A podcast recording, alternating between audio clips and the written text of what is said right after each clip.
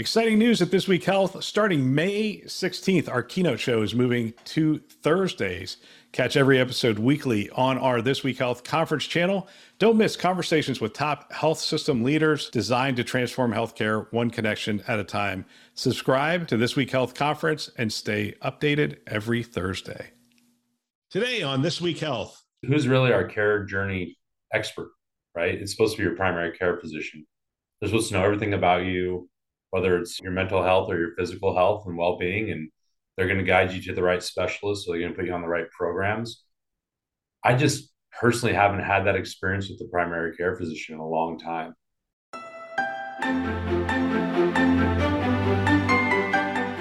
Welcome to Newsday, a This Week Health newsroom show. My name is Bill Russell. I'm a former CIO for a 16 hospital system and creator of This Week Health, a set of channels dedicated to keeping health IT staff current and engaged. For five years, we've been making podcasts that amplify great thinking to propel healthcare forward. Special thanks to our Newsday show partners, and we have a lot of them this year, which I am really excited about. Cedar Sinai Accelerator, ClearSense, CrowdStrike, Digital Scientists, Optimum Healthcare IT, Pure Storage, SureTest, Tausight, Lumeon, and VMware. We appreciate them investing in our mission to develop the next generation of health leaders. Now, on to the show. All right, it's Newsday, and today we're joined by Brad Bigelow, the Chief Executive Officer and founder of Acolyte Health. Brad, welcome to the show. Thanks for having me, Bill. Sometimes those titles, uh, you you have founder in there, so you're originally there. You're one of those people that has seen something in healthcare that you want to solve, and actually got out of your chair and said, "I'm going to go do this." Tell us a little bit about Acolyte Health. Yeah, so Acolyte Health, the thesis starts with my own healthcare journey. So I was a heart attack survivor back in 2020 during COVID. And I, I'm fairly health literate. I've been in healthcare for seven years. I've built a couple companies in it, been a patient in multiple ways. But I left my surgery, my stent surgery, with a stack of papers. And I'm like, this is the best we can do 12 pages of a lot of information that's not even that important, and then a little section with bullet points on what do I need to do next. And I was just thinking to myself, well, I can get to that point and I can figure it out on my own. But what about the people, the 25 million limited English proficiency speaking patients out there that English isn't their first language? So I really wanted to disrupt it. And I wanted to turn paper interactions into video interaction because 80% of baby boomers right now are on YouTube. They're consuming digital content. That's where most marketers are putting their money. That's how they're interacting with consumers outside of healthcare. So let's bring that experience into healthcare. So that's what Acolyte Health is all about. We create interactive video content. Our twist is that we create AI digital twins, we call them digital acolytes, of the physician, the nurse, the administrator, so that we can now create an infinite amount of videos from that one digital twin that we've created. Basically, it's their avatar. So now we can create a bunch of videos using the doctor's avatar. We can interact in 25 plus languages. We can switch out avatars on the fly. You can have your primary care physician as one, you can have your specialist as another, and we can do it in multiple languages. And we have buttons on there, call to actions. So now you can click on the call to action to sign up for your next appointment, to find out where your medication is and get that ordered, to take your next step in your patient journey. I'm just curious, is this a space with a lot of competition? Because I, man, I, we leave with a lot of papers uh, in, in most health systems, if I think about it, or is this a space that's really emerging right now? It's, it's emerging. It's emerging for sure. I think there's been an evolution, and that COVID's really pushed it forward. Where before it was just papers and phone calls, and COVID brought up telehealth, brought out text messaging in multiple directions, and now the next evolution is unlocking video content because we've had lots of video education content out there. You can go to any hospital website, you can go to any health plan website, you can click down a couple places and see an animated video but what, what's the new twist or what's the evolution is make it personalized for me, share my physician or my caregiver, give me a button to take the next step. Nobody's doing that right now. There's a couple companies that have wandered into that space in the past, but the technology just wasn't far enough along for it to be effective. So they create a bunch of technical debt and products that probably aren't achieving the highest level of consumer engagement that it needs to. That's where we're coming in. So we're excited about it for sure. That's cool. So we're solving the paper thing on both ends. We're taking away the clipboard on, on the on the way in, and we're taking away the folder with a lot of extraneous information on the way out. And I, I assume engaging people with in ways that they can understand it, in ways they can consume it, in their language, in video, audio, because as we know, not everybody is a from a learning standpoint. There's a lot of different ways to learn. Some people read and pick things up really well. Some people will listen to things really well, and some people will see things visually really well. So I, yeah, I love the direction that's going. And we have a bunch of stories that are in line with that. We have Saad Chaudhry's story uh, is healthcare at the end of its middle age. That's interesting. We have some generative AI work that's going on. We have some health equity stuff that's going on. We can even look at UNC Health Pilots Generative AI chatbot. Let's start with this one because let's start with is healthcare at the end of its middle age. I like Saad Chaudhry. He's more of a uh, philosopher than a than a CIO, but he makes this case in this Forbes article that we had the Dark Ages and then we had the Middle Ages before we had the Renaissance. And he said some of the things that happened at the end of the Dark Ages actually made the Middle Ages worse than the Dark Ages were. But what really brought about the Age of Enlightenment was the printing press. The Gutenberg printing press essentially put knowledge in everybody's hands. I thought one of the more interesting points he makes in this article is generative AI, that printing press for healthcare. And maybe it's not just generative AI, maybe it's this combination of technologies that we're seeing. Are, are we getting ready for an age of enlightenment in healthcare? And that's sort of the question he leaves us with. What are your thoughts as you read that article? I, I like the sentiment. I think that we are encroaching or getting into the age of enlightenment. I think big parts of that are interoperability. I mean, we have to have the foundational capability to be able to share content securely and effectively, like in almost or near real time, in order for a lot of these technologies to be able to work. And I think that's the foundational work that's been happening for the last five to 10 years that have allowed us to be able to get into the age of enlightenment. I would say also with COVID and people's expectation to have a virtual exchange with people, I think that has forced the hand of healthcare to realize that not everything needs to be centered around go in and see your doctor, leave with a stack of papers, and call me when you need to get fixed next, right? There's now a whole movement towards make it centered around my patient experience, meet me where I live, which is on a phone or virtually on my computer, and help me get better or help me understand how I can get better.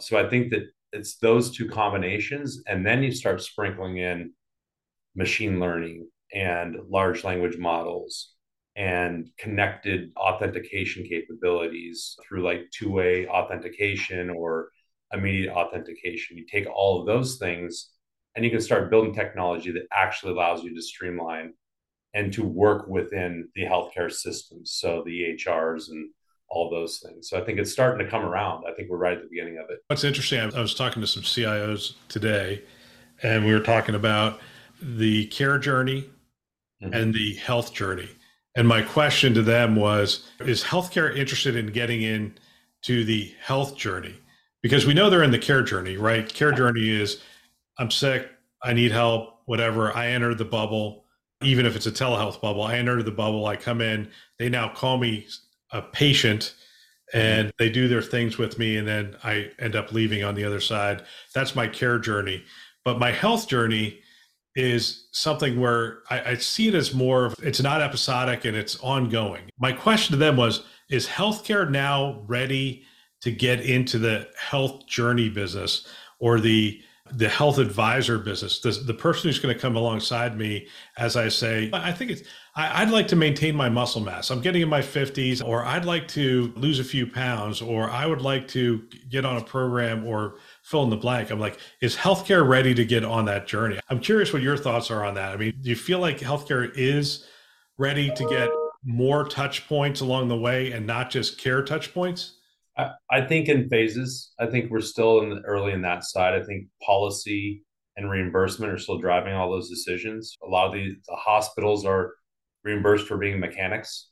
Yeah. The, the sooner we can get to value based care, the sooner we can get to bundled payments and really trying to encourage hospitals to take on more of the risk of whole health, right? Making sure that their population is cared for before they get into the emergency department or before they're on a chronic illness path.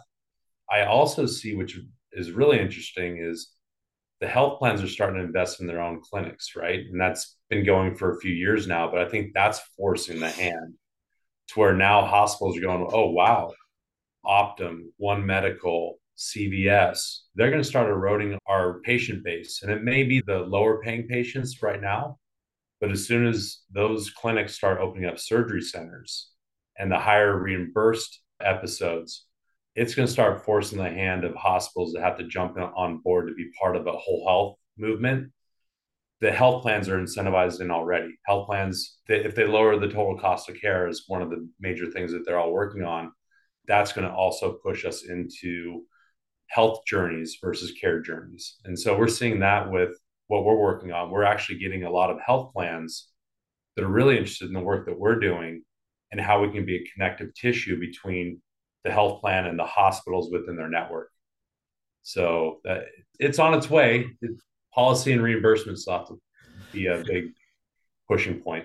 It's interesting when we think about the printing press and its ability to really change the flow of information during that time period and really take knowledge out to the community. I'm wondering what your thoughts are on generative AI. So, as we look at generative AI, we're seeing it applied in little bits and pieces here and there. It's going to generate some notes to address the inbox challenge that we have. It still requires a physician to read it and hit send, but we have two two if not more health systems that are are piloting that kind of thing. And you talked about interoperability. The, the problem with interoperability has never since i've been in healthcare has never really been getting information from point a to point b. It's once we get the information we sort of look at it and go well that doesn't go in here real well. But you know generative ai has a, an interesting set of capabilities and granted we'd have to do a lot of testing and we'd have to certification and whatnot but it, it does have the ability to just take mass amounts of information and make sense out of it and spit it back in a summarized format.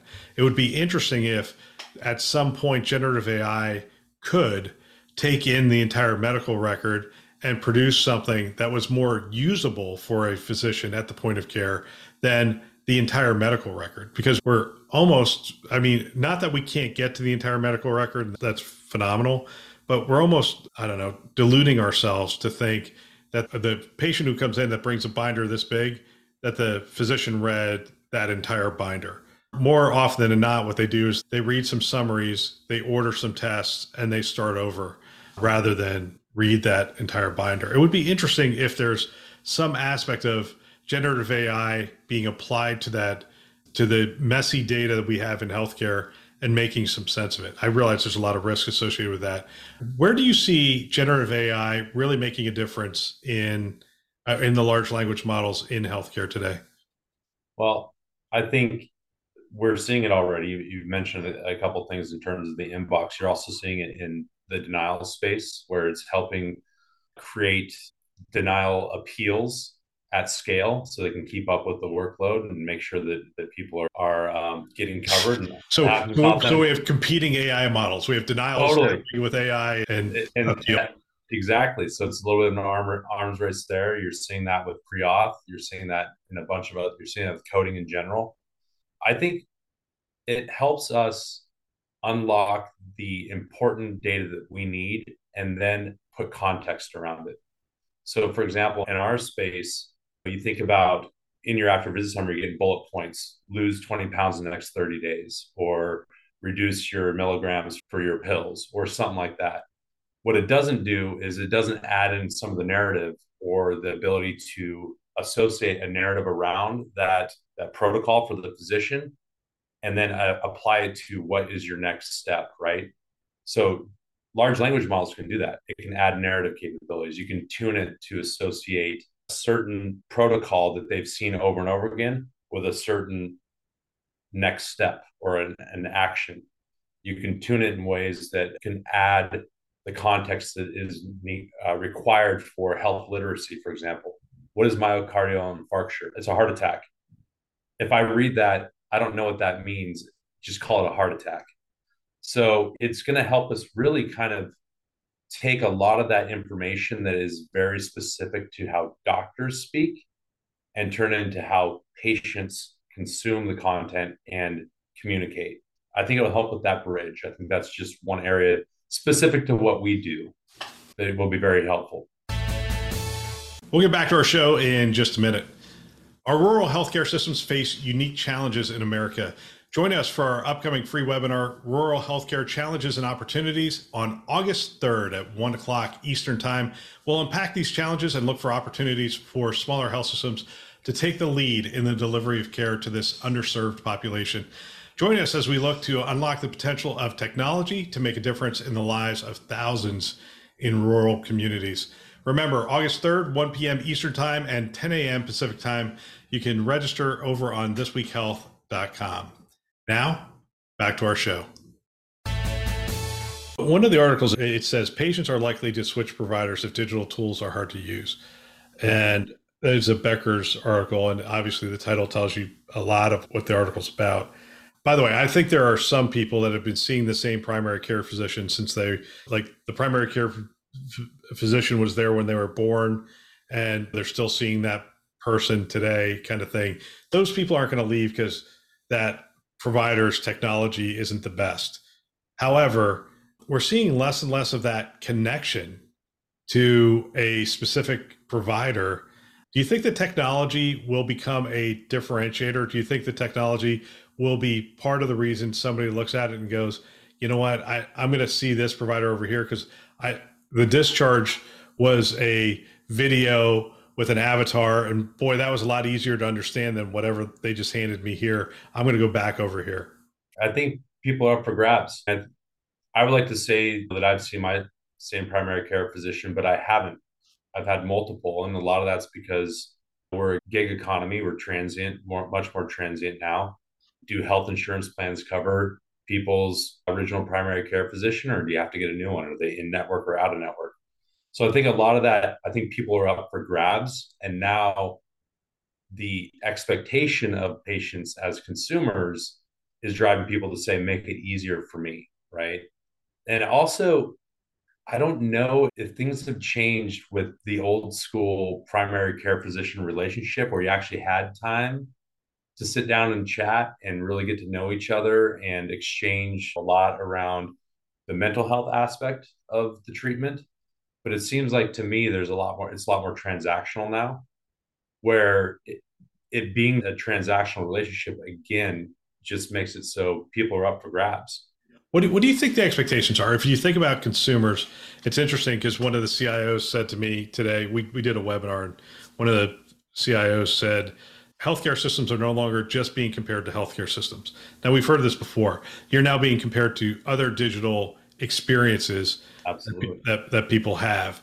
What do you think their expectations are? When you're engaging with a health system, what are the patient expectations now in terms of the experience from one end to the other? Well, I think that a lot of health systems are really working hard to try and get to more of a Amazon type of experience where I can go and I can search my needs. I can get all the information at my fingertips. I click on this button and order what I need to do next.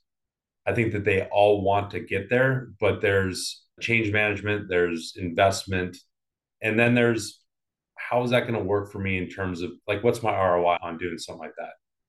So I think that they want to get there, but I think that they're being pulled more likely they're being pulled in that direction because they see one medical entering into their space or they see urgent care starting to open up primary primary care physician opportunities or start, they're starting to do care gap closures at urgent cares. So I think that they're being pulled in. And it's not for lack of desire, it's more of it's a big ship to turn. So yeah, it's interesting too, because some of those services are being commoditized as well. So you see some of the visits. I was reading an article and I saw a list and it had the cost of services at a health system, at a CVS, at Walgreens, and then at Walmart. And the, the highest cost one was getting it done at a health system. And a percent, let's say 80% of that was CVS, uh, the CVS location. The Walgreens was competitive, but slightly less than that. And then Walmart was like a fraction of the cost. It was, wow. I was looking at it going, oh my gosh, that's like 10% of what I was going to pay if I went to, to the healthcare provider. And to me, that was sort of startling to say, just uh, taking digital out of it, if 90% of Americans live within a couple miles of a Walmart, and you walk in that Walmart and it's pretty easy to sort of set up that appointment, see see the physician and that kind of stuff.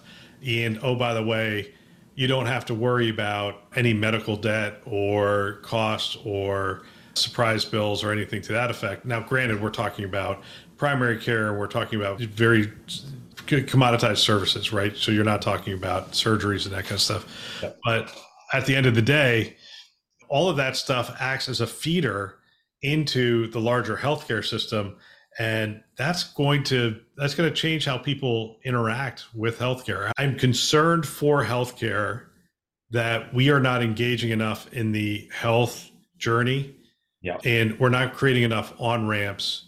And then once we get them, even when they're in the system, their experience is, is isn't such that they're saying, yeah, you know what, the next time I'm coming right back here.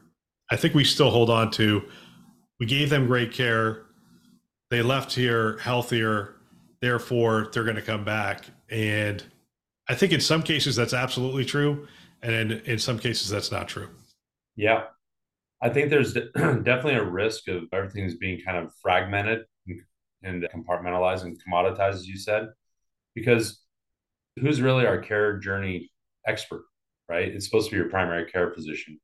They're supposed to know everything about you, whether it's your mental health or your physical health and well-being and they're going to guide you to the right specialist so they're going to put you on the right programs i just personally haven't had that experience with the primary care physician in a long time i've seen a few of them now because of my heart condition i do see my cardiologist more but it feels like it's less of a, a health journey more of a fill out this list check the box on a couple things and we'll see you in six months so like I agree with you. I think that things are going to get more commoditized and more challenging from a whole health journey. But I do think that the companies or the organizations who put an emphasis on the, that first will end up rising to the top and winning in the end. And I think that technology will play a big part of that because a lot of that's just scale. A lot of it's the ability to, to serve as many people as they can from a whole health lens I think that the technology has a big play in that. There are a couple companies. There's like a company called Nudge Health, for example, a great startup company. They basically take the person after discharge and then they give them a care coordination journey with real people and technology, and they work on behalf of the hospital system. So there are companies out there that are trying to extend that that health journey. It's just a matter of health systems and health plans investing in those early stage companies to add that extended capability of their clinic. Well, Brad, I want to thank you for coming on the show. If people want to get more information on Acolyte Health, how can they do that? They can go to acolytehealth.com and check us out there or check us out on LinkedIn. We are a Cedar Sinai Accelerator company. We went through that. They've invested in us and we're looking to go to market this fall and we're very excited about the work that we're doing so. Fantastic you. did you see discharge instructions in 26 different languages? More than yes. Wow. Yep it's pretty cool. We're knocking on the door some pretty incredible stuff that are going to help with underserved populations. Yeah and i would imagine that really moves the needle with regard to health equity for a health system. Absolutely. And fantastic. Brad thanks again. Really appreciate it. Right. take care bill And that is the news. If I were a CIO today, I think what I would do is I'd have every team member listening to a show just like this one and trying to have conversations with them after the show about what they've learned and what we can apply to our health system. If you want to support This Week Health, one of the ways you can do that is you can recommend our channels to a peer or to one of your staff members. We have two channels This Week Health Newsroom and This Week Health Conference. You can check them out anywhere you listen to podcasts, which is a lot of places Apple, Google, Overcast, Spotify, you name it, you can find it there. You can also find us on YouTube. And of course, you could go to our website, thisweekhealth.com. And we want to thank our Newsday partners, again, a lot of them, and we appreciate their participation in this show Cedar Sinai Accelerator, ClearSense, CrowdStrike, Digital Scientists, Optimum, Pure Storage, SureTest, Tausight, Lumeon, and VMware who have invested in our mission to develop the next generation of health leaders. Thanks for listening. That's all for now.